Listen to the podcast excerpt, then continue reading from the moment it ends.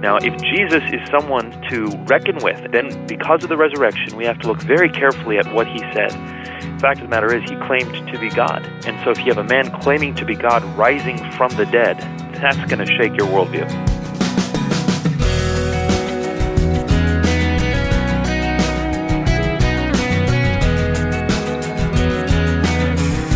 This week on First Person, we've invited a recent guest, Nabil Qureshi, back, this time to discuss the evidence for the resurrection of Jesus Christ.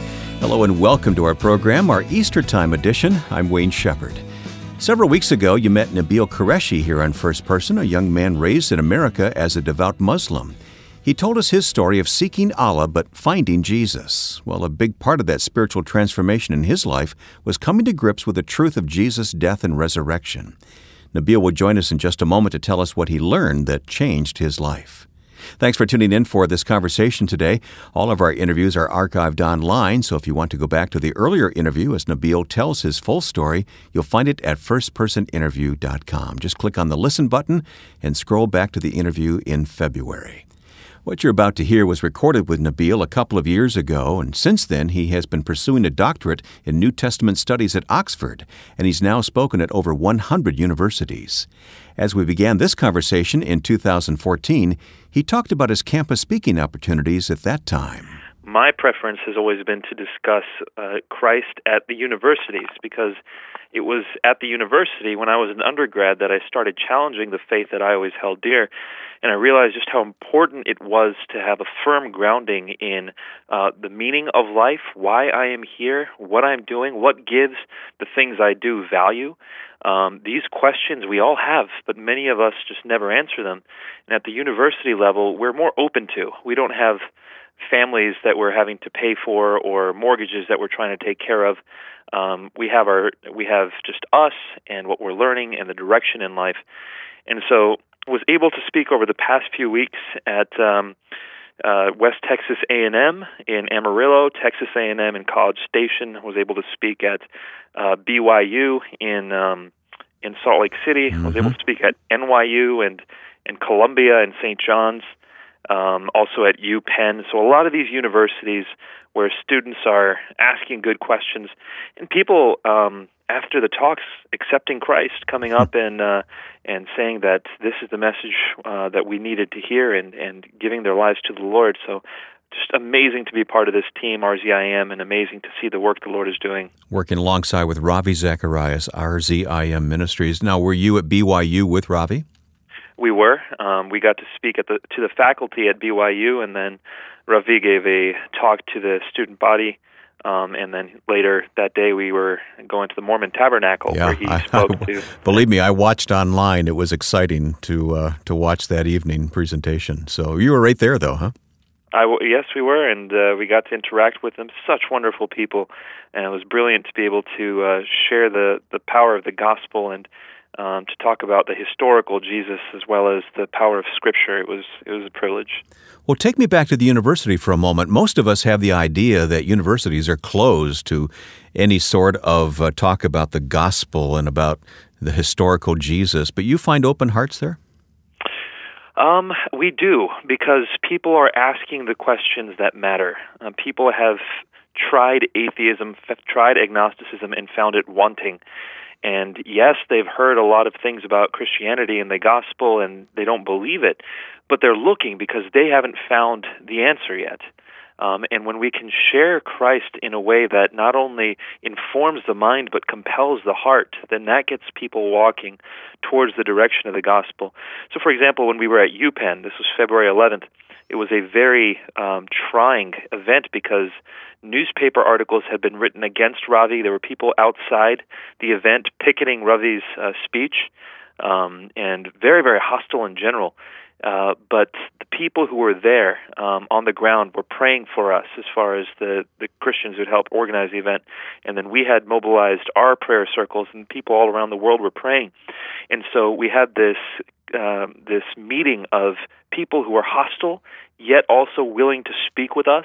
And if you watch that Q and A, people could watch it online.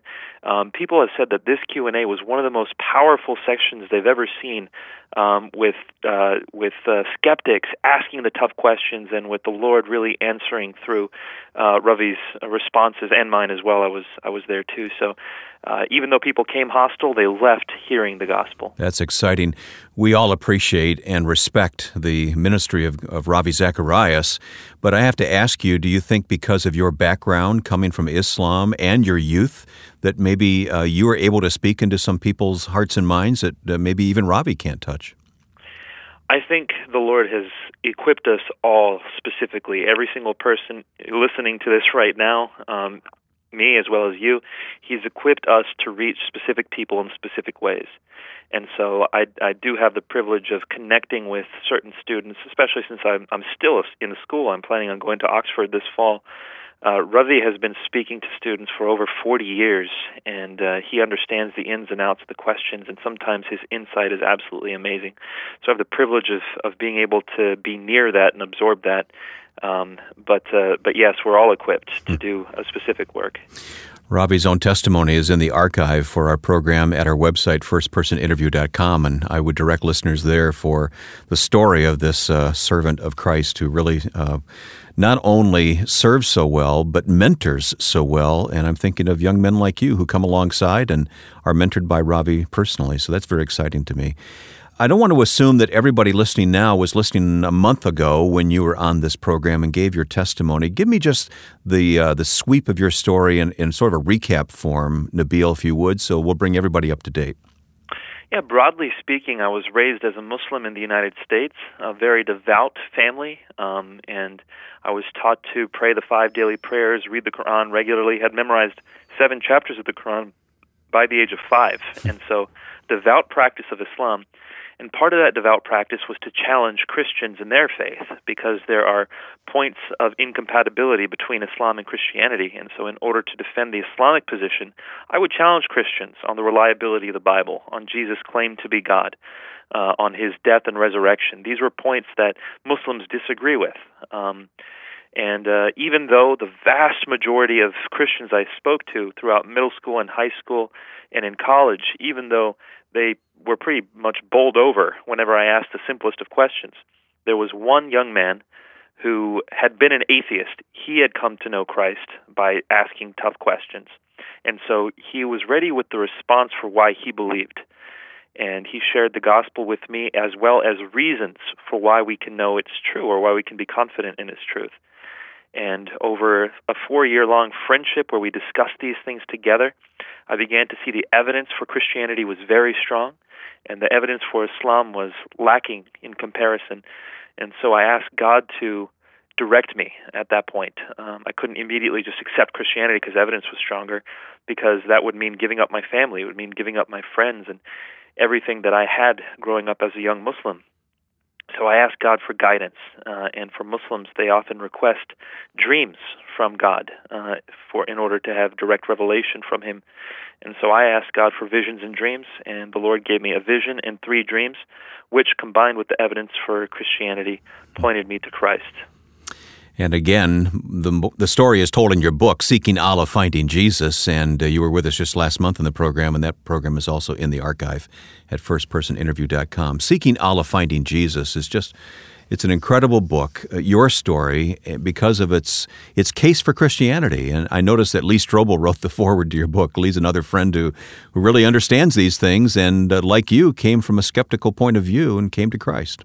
Yes, and Lee was a, uh, a very helpful uh, component of my journey. It was right after I became a believer that I read his Case for Christ, and I basically have a similar uh, uh, path insofar as asking questions and the evidence really reorienting me towards Christ. You mentioned that friend who, over the course of years and months, just dialogued with you about Christianity, your best friend, you describe him. And one day you write in your book that he, he put it this way he said, Let's just say Christianity were true. Just for a moment, imagine with me that Jesus really is God and that he really did die on the cross for your sins and that he rose from the dead. He loves you and he wants to live your life, uh, he wants you to live your life following and proclaiming him. Do you recall how you responded to that? um, yes, I do. I remember that conversation very vividly because it was a life changing moment for me. Uh, my immediate reaction internally was, of course, I would want to know the truth. But then uh, I recognized that it would come at a tremendous cost. And so I said to him, yes and no. Um, yes, I would want to know because I want to know the truth. I don't want to. I don't want to follow a lie. But no, because it would cost everything. Last time we talked to you, we mentioned your family, and we've been praying for your family, and do pray that someday they will come to faith and and uh, find the peace that you have found in Christ. So these conversations that you had, they came at a cost, didn't they? Uh, absolutely. Uh, everyone, when you assume a worldview, there's much at stake, and that's such a tragic thing about most people. Uh, they just haven't ever realized how much is at stake, even though they they have chosen a worldview.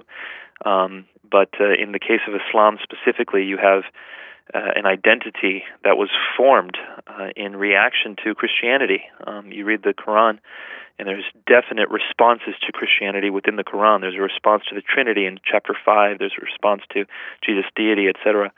Um, and so you can't just become a Christian out of Islam. Uh, you're you're leaving your identity, and people see that as betrayal.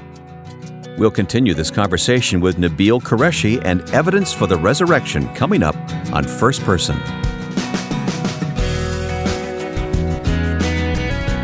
This weekly program is produced in cooperation with the Far East Broadcasting Company.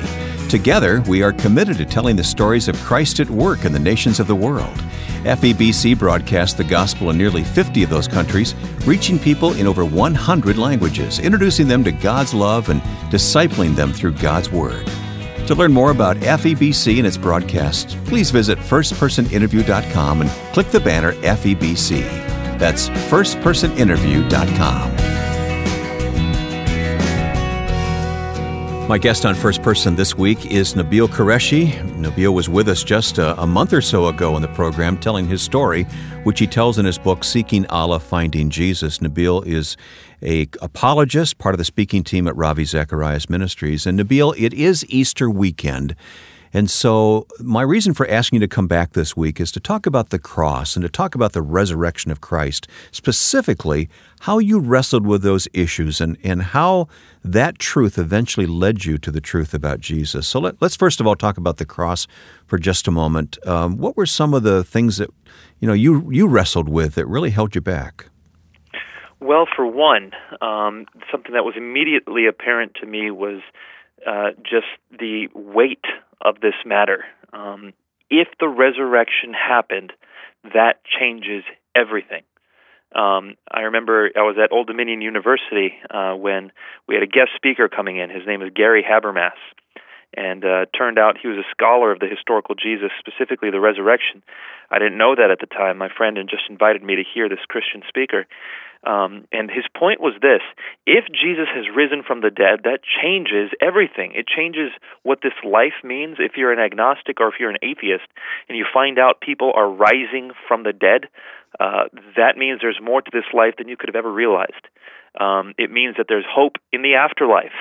That means you don't have to live this life for its own sake or for its own pleasure, but you can invest in the afterlife through this life.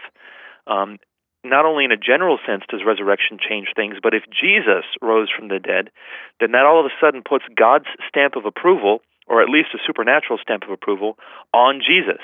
Uh, or it says he is powerful in some certain way. Now, if Jesus is someone to reckon with and to wrestle with, um, then because of the resurrection, we have to look very carefully at what he said. The fact of the matter is, he claimed to be God. And so, if you have a man claiming to be God rising from the dead, um, that's going to shake your worldview. Yeah, indeed. It's been described, the resurrection has been described as the hinge of Christianity. You agree with that now, right? Absolutely. It is the pivotal point. As Paul says in 1 Corinthians 15, if Christ is not risen, our faith is in vain, and we are of all people most to be pitied. Uh, the disciples didn't start preaching a message of salvation immediately. It wasn't, hey, do you want to be saved? Uh, how great would it be if you knew you were going to heaven? Uh, that was a component of the larger message, which was this man Jesus has been appointed by God. Uh, he has been raised from the dead. Repent and be baptized for the forgiveness of sins. In, in throughout the book of Acts, whenever there are sermons, the the message of the sermon is the resurrection, the resurrection, the resurrection. Powerful stuff. So, as a Muslim, a devout Muslim, did you wrestle with the historical fact of Jesus and, and his death on the cross and resurrection? Well, Islam says that Jesus didn't even die on the cross. And uh, I was just reading a quotation today from a Muslim imam. The, the power of sin is often so underplayed in Islam that they can't imagine why God can't just arbitrarily forgive people's sins. Um, the idea that God had to die for the sake of our sins uh, tells you how heavy sins are and how how uh, how devastating they are. Um, so Muslims deny that. Muslims believe that you can overcome your sins by doing good deeds. Essentially, if you do more good deeds than bad, you will go to heaven. Uh, whereas the Bible says uh, God died for our sins, um, and then He rose from the dead. So, what is the evidence here? Um, since Islam denies Jesus' resurrection very specifically, Surah An-Nisa, chapter 4 of the Quran, verse 157, uh, Muslims will immediately um, preclude uh, any conclusion that Jesus rose from the dead because he never died in the first place. Okay. But well, uh, how did you overcome that?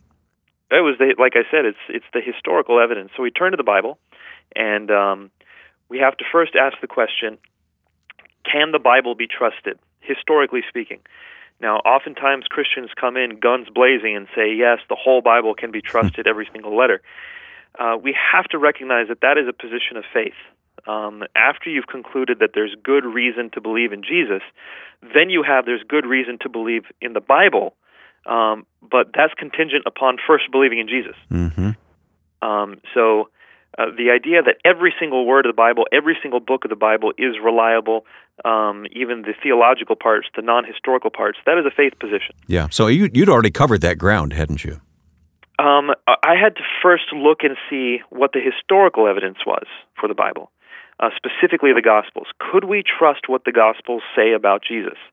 And uh, long story short, there's plenty of reasons to trust the historical reliability of the gospel, at least in broad strokes, but even in details. Mm-hmm. All the ancient manuscripts and all that, and you get into this uh, a little bit more detail in your book. But uh, you, but after we accept the Bible, then what?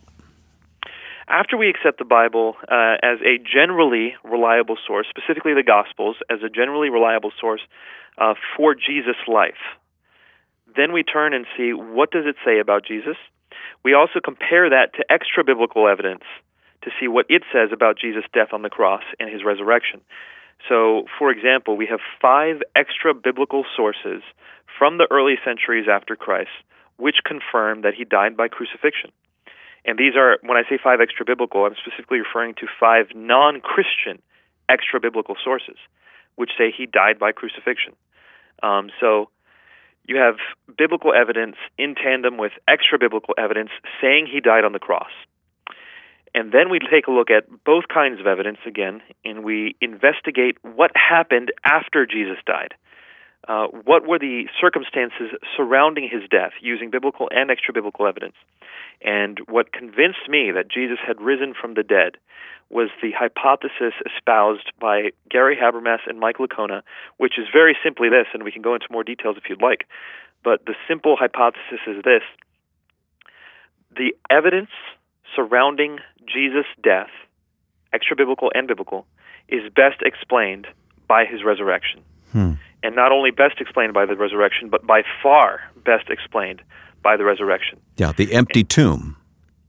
The empty tomb is one of four facts that uh, Mike Licona and Gary Habermas present in their book, The Case for the Resurrection of Jesus, um, as facts that a vast majority of scholars accept, whether or not they are Christian.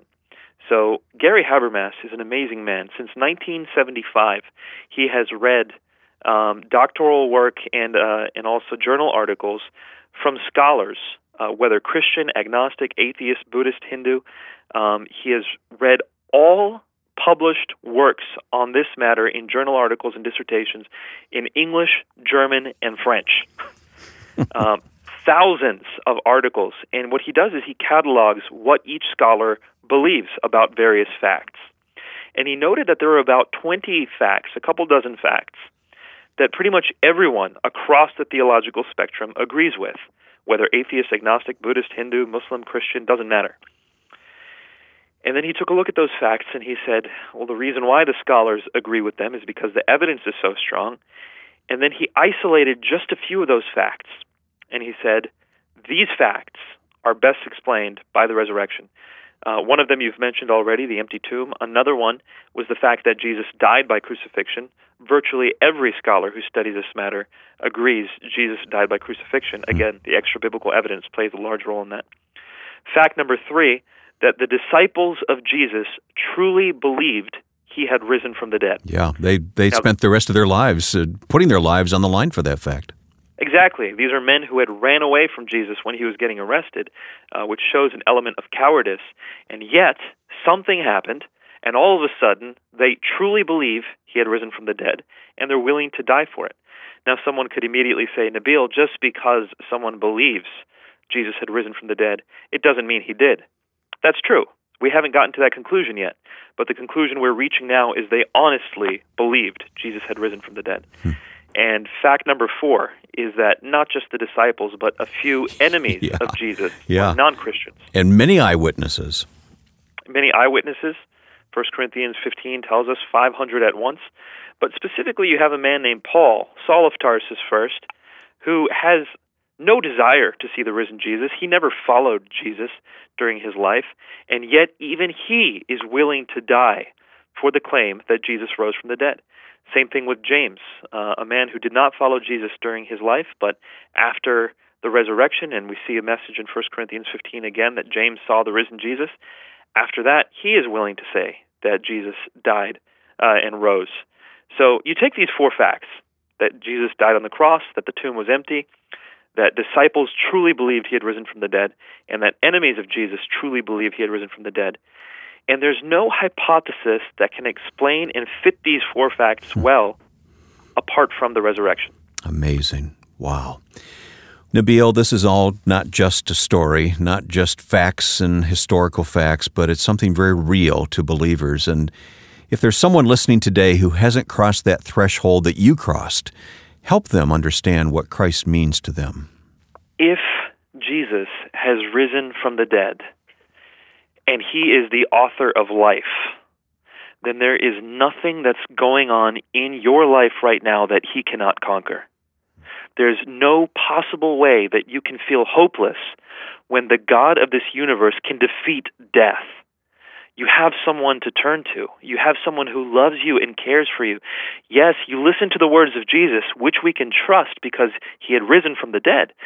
And his words are that you are loved from the beginning of time, that you were created with a purpose. And that means no matter what you've done, God knew you were going to do it, and he loved you anyway. And so you can turn to God as your creator who loves you, who provides hope for you, who can give you an answer and a solution out of any situation. And that God is worth following. You put your life in his hands, and nothing will ever be able to defeat you. Jesus Christ willingly gave his life as a ransom for many. He ransomed you and me from spiritual death. For God so loved the world that he gave his only Son, that whoever believes in him should not perish but have eternal life. You can read more about the faith journey of today's guest, Nabil Qureshi, in his book, Seeking Allah Finding Jesus. And as I said earlier, our interview telling his story in more detail aired just a few weeks ago, and you'll find it at our website, firstpersoninterview.com. Our thanks to the Far East Broadcasting Company for their support of these first person conversations. More information about FEBC's radio ministry in nearly 50 countries of the world can be found through a link at firstpersoninterview.com. Well, happy Easter to all of you as we celebrate the resurrection. And now, with thanks to my friend and producer Joe Carlson, I'm Wayne Shepherd. Thanks for listening to First Person.